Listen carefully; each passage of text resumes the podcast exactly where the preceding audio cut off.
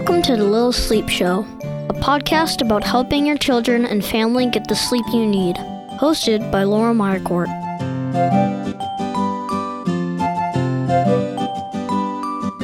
Hello, and welcome back to the Little Sleep Show. I'm your host, Laura Meyercourt, and I am an infant and child sleep consultant. And on today's show, we're going to be talking about the strange and interesting world of newborn sleep. And the reason I wanted to do a whole episode about newborn sleep is just because newborn sleep is unique to the way we sleep for like 6 months on. 6 months on is starting to shape the way we sleep for the rest of our lives. So before the 4 to 6 month, the dreaded sleep regression around 4 months, newborns sleep in a very specific way, although it is very sporadic and there's no pattern to it. And I'm going to kind of talk about that today and try to help you understand why their sleep is so irregular and how we can help encourage healthy habits while still honoring the way that our newborn needs to sleep and eat, which is basically whenever they want. So I'm actually recording this episode for a second time. The first time I recorded it, it was way too long, and I didn't want to give you overwhelming amounts of information. I always feel like with sleep, it's such a complex topic that I could talk about any one topic about sleep for probably days on end and still not cover it completely, because sleep touches every single area of our lives. It's not just about the time that we go to bed at night. A lot of the decisions that we make throughout the day are going to contribute to our quality of sleep at night, and the same goes for our children. By age 2, our children will spend more time asleep than awake. Pretty incredible, huh? And that makes sense if you think about how much brain development, how much skill development is going on. A lot of that is getting connected for them in their brains and bodies while they're asleep. Sleep directly impacts children's mental and physical development. Especially in those first 2 to 3 years, it is so crucial that children are getting enough sleep so that they can develop properly. But of course, it's just as crucial for older kids because they need the rest from the day. They need to be able to regulate their emotions, have good attention spans, all those things that are benefits of getting regular good nights of sleep. So newborn sleep, as I said, follows its own unique patterns.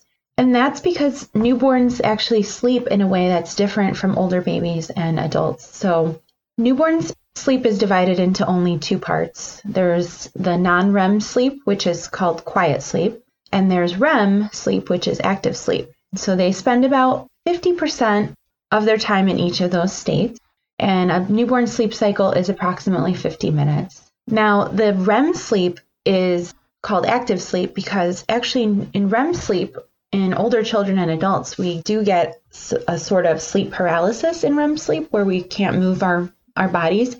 Newborns actually can and do move their bodies quite a bit. They can move around, twitch around. They can make sounds, cry out, all while they're completely in this REM sleep state. So that's why your newborn is smiling and moving their arms around while they're sleeping. It's not that they are waking up, it's just that they're in this REM sleep. And actually, newborns often will fall asleep in this REM stage. If you see your child moving around and crying out and their eyes are closed, they're probably just in this REM stage, and you can leave them alone. Now, in the non-REM stage, this is the quiet sleep, and this is where it seems like a lot more of a quality sleep.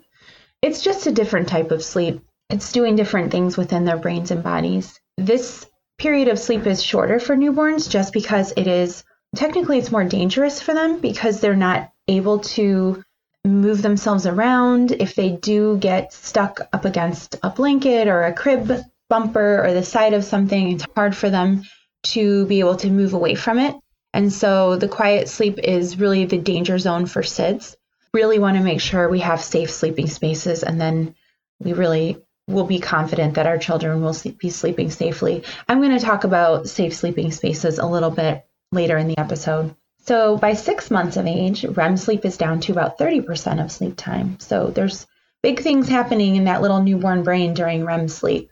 By preschool age, the sleep cycle lengthens to about 90 minutes long. Between about 6 months of age, when the changes happen and scheduling can begin to start, you can begin to start a more regular schedule. From then until about 4 or 5 years of age, the sleep cycle will lengthen from 45, 50 minutes to 90 minutes, which is an adult sleep cycle length typically. So that gives you a little bit of background on what is going on for your little one while they're sleeping and moving around so much.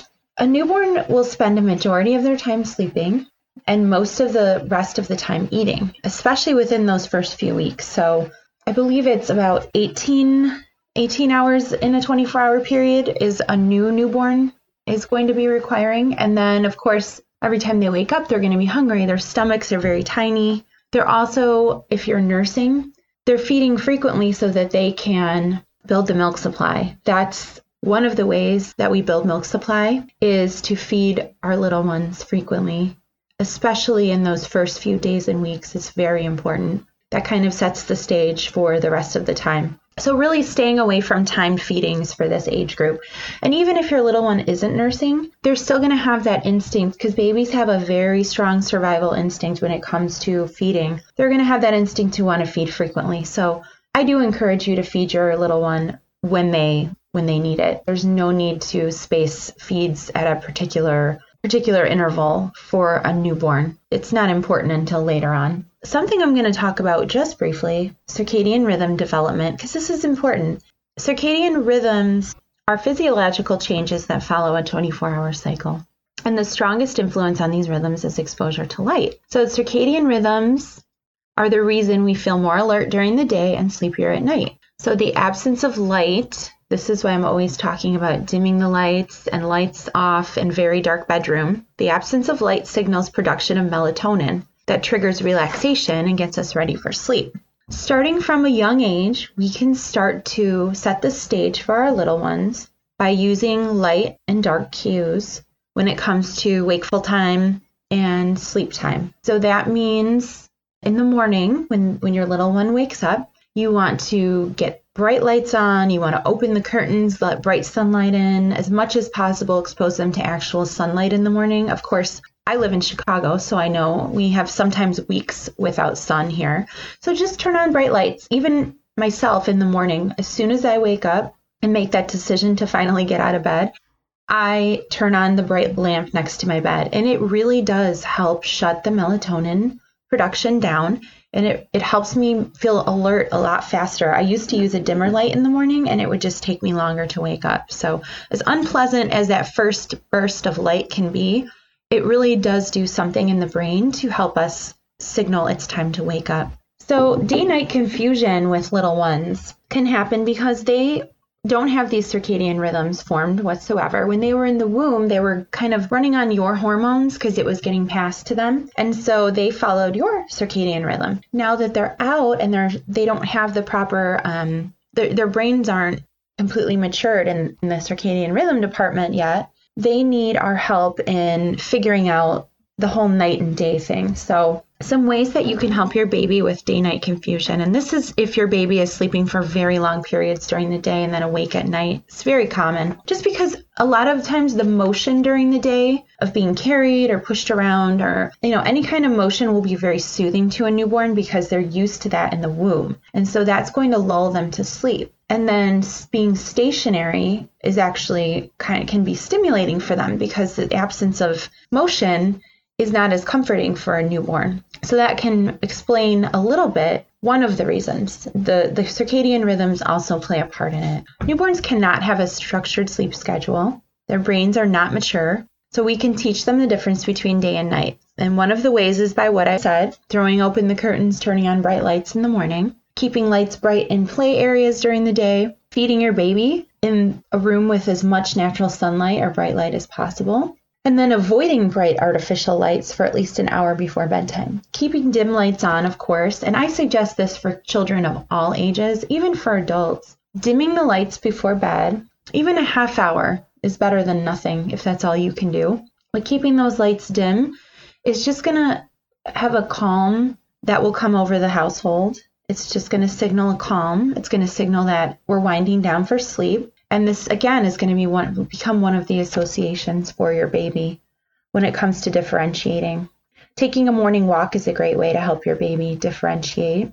And then avoiding exposure to electronic screens before naps in bed will help, because those screens, as I've talked about in previous episodes, that blue light is enough to shut the melatonin production in our brain off for, I think it's about 3 hours. So that can be really problematic, especially for little ones. So another way to help your baby with day-night confusion is if your baby is taking very long naps during the day, I'm talking about 3+ hours, you want to encourage them to be more awake during the day and sleep for longer periods at night. So the way we can help your baby with this is to gently wake them after 3, I would say no more than 4, but 3 hours is a good point where they've had a good restful sleep period. And you can gently wake your baby by unwrapping a swaddle, gently stroking their face, stroking their hands or feet, just very gentle. We don't need to startle our baby awake, but we do want to encourage them to wake up at intervals during the day so that they get exposed to the bright light and their body clock begins to set. And this may take longer for some babies than for others, but all these ways are ways that we can help them through this period. So having a pre-bedtime routine can also help with this, because it will be another signal to them physiologically. So it'll signal their brain, but also it gives them some predictability. And as they get older, they'll really grab onto this bedtime routine, and they'll know as soon as this routine starts, my body needs to start winding down for sleep because sleep is coming. And this is a conscious and a subconscious process once this bedtime routine is ingrained in your routine, in your child's routine. And I'll talk a little bit more about that towards the end of the podcast. Something that's really important to learn from the beginning is wake windows. And this is something I talk about a lot because it's a way that I do help families get back on track if their schedule is off. We look at what is the wakeful period that is appropriate for your child's age. So a wake window is the maximum period your child should be awake from one sleep period to the next. And for a newborn to 6-week-old, it's approximately 30 to 60 minutes. For 6 to 12 weeks, it is approximately 60 to 90 minutes. 3 to 4 months is 1.5 to 2 hours. And 5 to 8 months is approximately 2 to 3 hours. Now, wake windows are very general, and we use a combination of our child's sleep signals, so something like rubbing the eyes, yawning, zoning out, watching your child carefully, and then watching the clock. And it's a combination of these two things that will get your child to sleep at the correct time. There's no magic formula that someone is going to be able to tell you that's going to be perfect for your child. It's going to have to be a little process of trial and error, because every single child is unique and their sleep needs are unique to them. It's going to take a little bit of experimenting. And every family does this. When I start working with a family, I give them a general window, and then I encourage them to pay attention to their child's signals.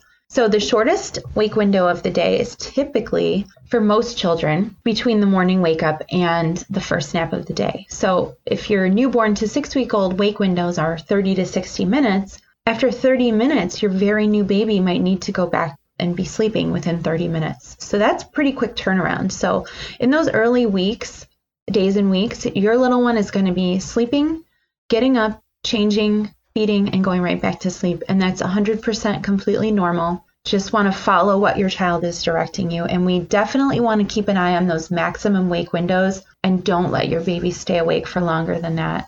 Because if you get into a cycle of overtiredness now, it's just going to perpetuate. There's no quick fix for the overtiredness in children. It's a sleep debt that's accumulated, and we have to repay the sleep debt. So if we start with a sleep debt with a newborn, if you're going to 6 months old and then you're realizing, oh my gosh, my baby's overtired, there's 6 months worth of sleep debt that has to be repaid. So I really encourage you to look into those wake windows and really pay attention to what's appropriate for your child's age. And that's going to go such a long way in helping your baby get to sleep at an appropriate time, but also having a baby whose disposition is just more agreeable, because they're not getting into those overtired times when they're more fussy and frustrated and difficult to settle. Because even 15 to 20 minutes for a little one, and for an older child for that matter, means the baby is going to be getting frustrated and tough to settle down at nap time. And stress hormones do get released once a child is past their ideal sleep time. And it makes it so much harder for them to settle down, because then those stress hormones are circulating around in their body and making them a little more hyper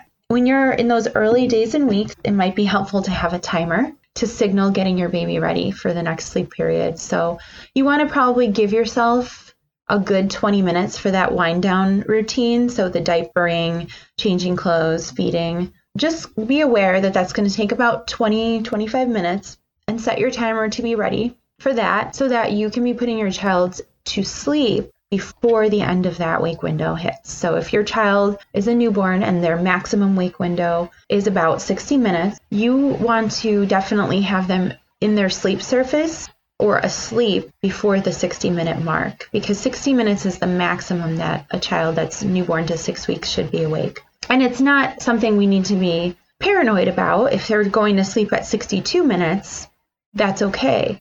But it's just something to really be aware of so that we're not going way past those time frames. So sleep environment starts to become important after 6 weeks, actually. And there's, you know, that newborns can sleep anywhere. That's very true.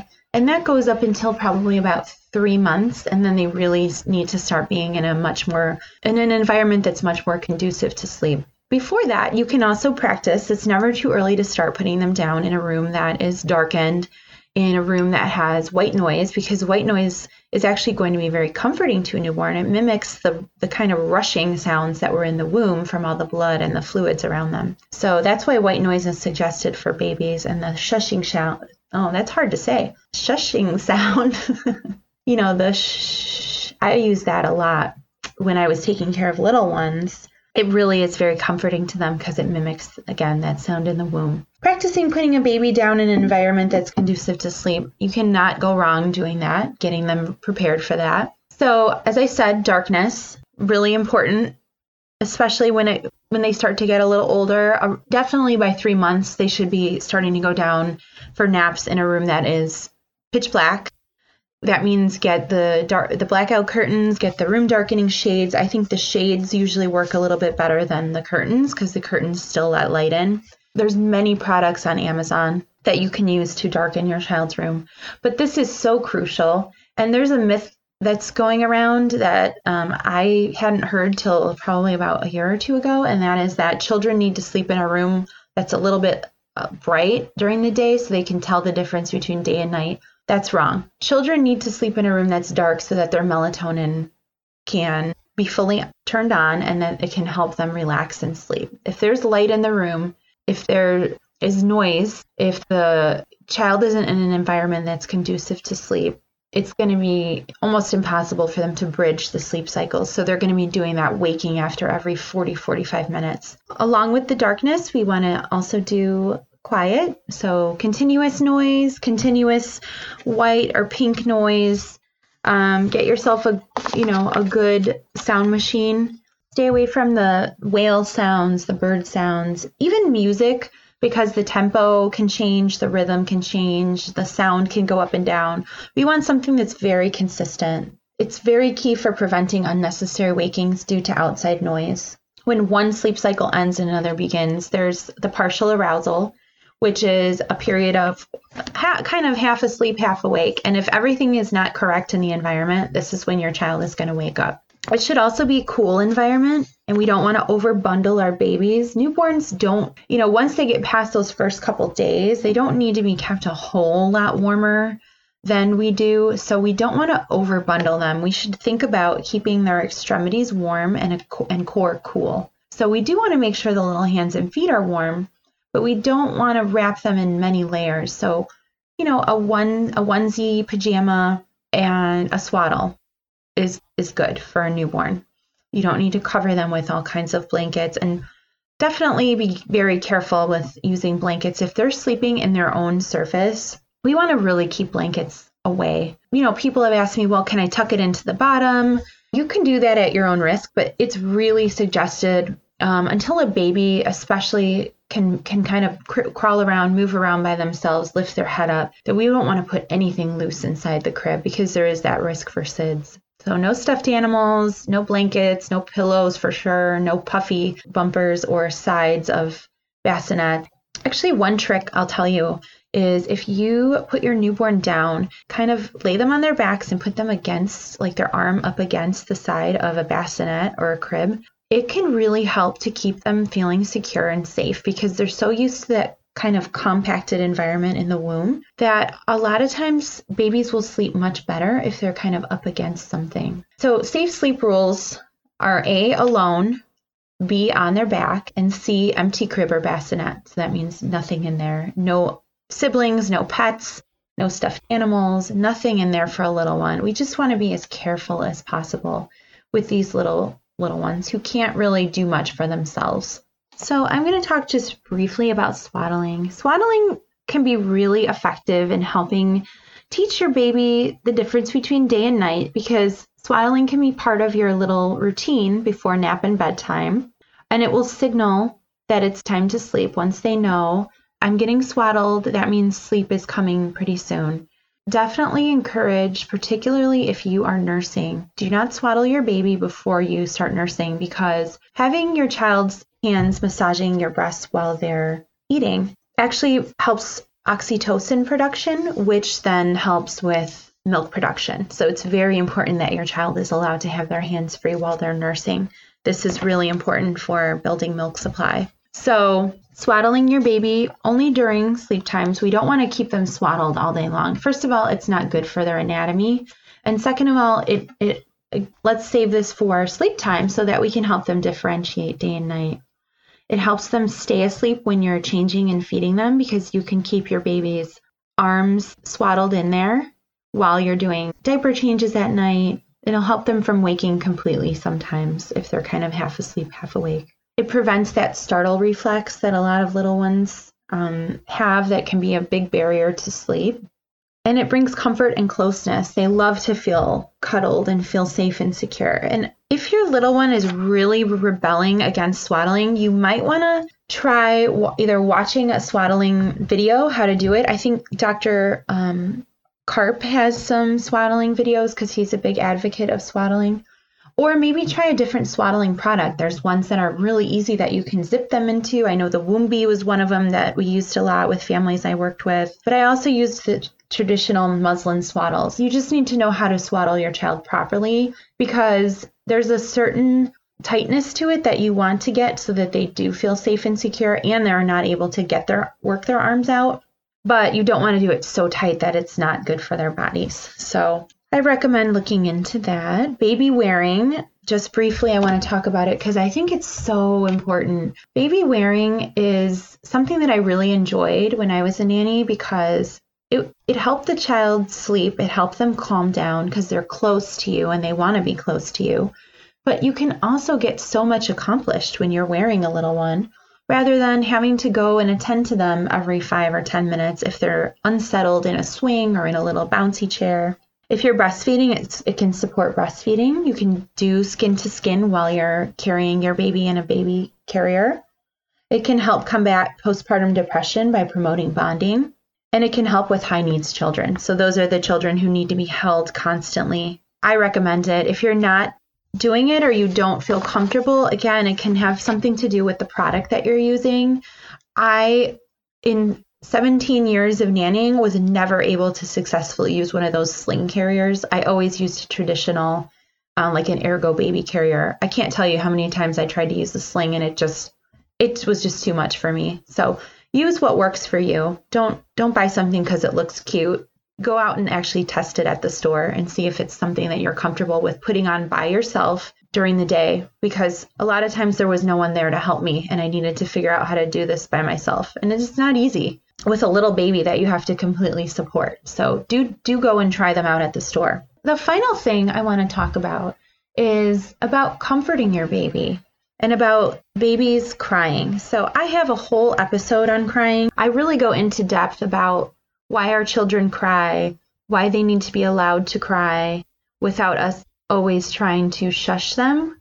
The key is to figure out what's behind the crying. And if you are interested in learning more about that, I definitely recommend listening to episode 2. It's actually one of my favorite episodes. It's something I'm really passionate about. And I talk to every family I work with in a consultation. I give them a little bit of education about crying, because we all have our own beliefs about babies and crying. Definitely dive into that if you're interested. I also forgot to mention in my safe sleep talk in this podcast. I do have episode 4, which is co-sleeping, and I cover safe sleeping much more in depth. And I really recommend listening to that, at least just to get yourself educated, because, you know, co-sleeping is so frowned upon in our Western culture, even though almost every other culture in the world does it. And there are some definite safety rules and risks that are associated with it. So if you listen to that podcast and it's something that you want to choose for your family, but you're really scared about safety of your baby, I give you the safe rules for co-sleeping with your baby. So episode 4 on co-sleeping. Before I close the podcast, I just want to talk about soothing, because new babies cry a lot. You know, there's definite ways that we can soothe a new baby that are unique and will help a baby versus an older child. Dr. Karp, who wrote The Happiest Baby on the Block, he created this based on the premise that human babies are born 3 months early and need a 4th trimester, replicating the conditions of the womb to finish developing. And it's true. Babies are born with immaturity in many areas, and the world is a big, loud, bright place to a newborn. So anytime we can replicate the environment of the womb for them, they're going to be really comforted. So the 5 S's to calm and soothe a baby are swaddling, and he says snugly and correctly. And again, you can look up videos. I'm sure there's videos on YouTube, just Happiest Baby on the Block swaddling, and there'll be tutorials there on how to swaddle properly. And then the 2nd S is stomach or side position, holding your baby on their stomach or side. And the key to this is holding them this way in a football hold, not putting them down on a surface this way. We always want to put a new baby down on their backs. That's the only safe position for a new baby. Shushing your baby, again, the shushing noises in the womb, in their ear, or even a fan, a vacuum, a hairdryer. You've heard all those little tricks that parents use. Swinging to mimic the movement of the womb, using short jiggly motions, while always supporting their head and neck. And then suck is the last one. Most babies will naturally relax while sucking on a pacifier, a finger, or breast. So the breast is the most comforting place for your baby, and they're going to naturally want to spend lots of time there. It's a safe place for them, and it's their, you know, again, it's their instincts. It's their source of food. So if your baby wants to suck for comfort or for food, I encourage that, because it can only promote the bonding, and it's going to make your baby feel really safe and secure. There's nothing wrong with comfort nursing at any point. So I really encourage moms to do this. This is something that will naturally, you'll find other ways of soothing your child and your baby, but comfort nursing I always encourage, because it does promote bonding. So before we go, I'm going to give you a couple tips for setting up good habits. You can start really early with these things. So bedtime routine, this is a calming, consistent calming routine before bed. So something like bath, dimming the lights, of course, change, feed, swaddle. You can read a book or sing a song, and then put your baby in their sleep surface. I always encourage parents to also include infant massage. I think starting from a young age is really great. This does help promote bonding.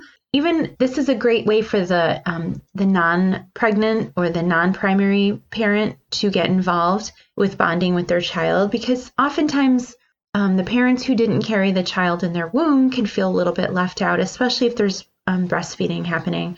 So ways that you can figure out how to bond with your child, like baby massage, giving your baby a bath, reading to your baby, letting your baby touch your face. Those are all ways you can bond with your baby that are equally as crucial and important as breastfeeding. It helps if there's 2 parents to get both involved in this nighttime routine if you can do that. It's such a great time to spend that little bonding time with your child. Practice putting your child awake but drowsy in their crib or their bed or their bassinet. This is just something at this age, after 6 weeks of age, that you could just practice. And again, practicing something doesn't mean you have to do it rigidly. There's nothing rigid happening with sleep at this age. So I want you to get away from that thinking. You need to listen to your baby and listen to your own intuitions as a parent. I always encourage people to try, if they want to try putting their little one down drowsy but awake, try this at the first nap of the day, because they'll often be the most sleepy.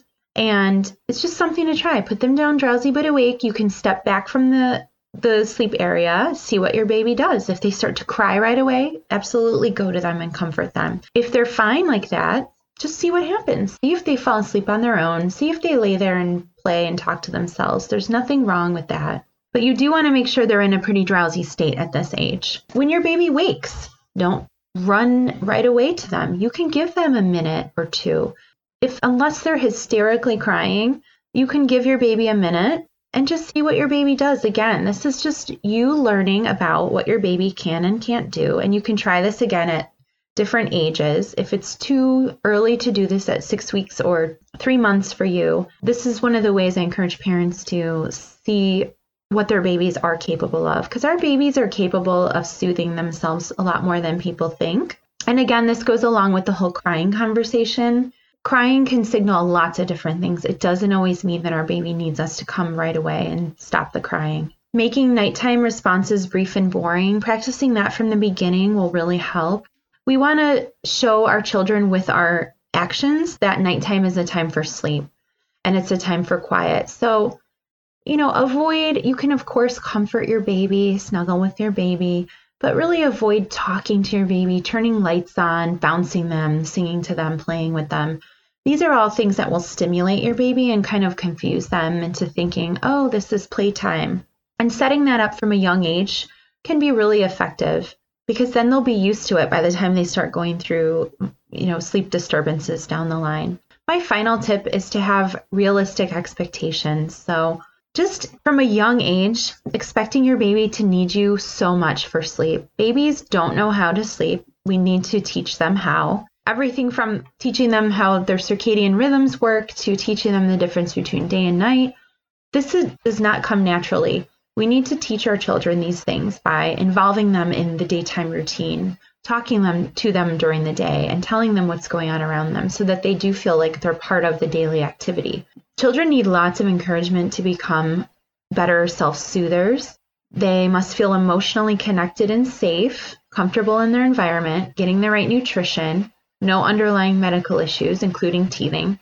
So there may be times your child is a great sleeper and other times they need a lot of help. And this is true for children in their teens even. So your child, they may be a quote unquote great sleeper, but there's going to be disruptions depending on what's going on with your child and what's going on in the home. If there's changes happening, if there's milestones happening, developmental things happening, definitely expect there to be disruptions so that you're not surprised or upset by it. It doesn't mean something's wrong. It just means your child needs you. And especially in these early months, I really encourage you to just, follow your instincts. And when you feel your child needs you, go to your child. We shouldn't be trying to implement any rigid schedules, any sleep training whatsoever for a newborn. It's not going to happen with the immaturity of their brains. Definitely treat them like a helpless little newborn baby, because that's what they are. They need our love and support and holding and cuddling so much at this stage. And they need that with you so that they can build the secure attachment. The more you work on bonding and attachment now, and attachment also means when they're distressed, going to them, responding to them. The more you do that now, the better you'll set yourself up in the future when you do want to encourage your baby to try to fall asleep on their own a little bit more. This week, my connection for you is to think about how you feel about crying and what kind of things come up for you when you think about your baby crying. How do you feel about that? It's important to be able to separate the way we feel and the memories and feelings that it brings up for us when our children cry. And if you can do this from a young age, you're going to be a much more mindful parent for them. You're going to be able to help them process their own feelings and emotions, which is so important for good sleep. If they're able to process their emotions during the day in a safe place with you, and know that if all their needs are met, and they're crying, there's some other emotional release needed by your baby. And you can support them by just holding them and being there for them without trying to shut the crying down. I encourage you to think about these things. And again, if you're interested in learning more, go and listen to my episode on crying. I think it'll really shed some light on this topic for you. that is my show on newborn sleep. That was kind of a long one, but there was a lot of information, and I actually left so much out that I wanted to cover, but I'll cover in another episode. I'll talk more about bonding with your child. Follow me on Instagram and Facebook, of course, Nest Family Sleep. That's my sleep consulting business. I do post 2 or 3 times a week. I post about sleep and parenting and mindfulness. And I also encourage you to contact me. You can contact me on Instagram or Facebook and send me a message and tell me what you want to hear about on these podcast episodes, because I want to do shows that you guys want to hear about. So don't be afraid to suggest anything that's on your mind, because a couple people have already suggested shows to me and I've done them. The co-sleeping episode was actually inspired by a listener's comment. I hope you all have a great rest of your week, and remember to be kind to yourself. As parents and as humans, we are all doing the best we can. Take care.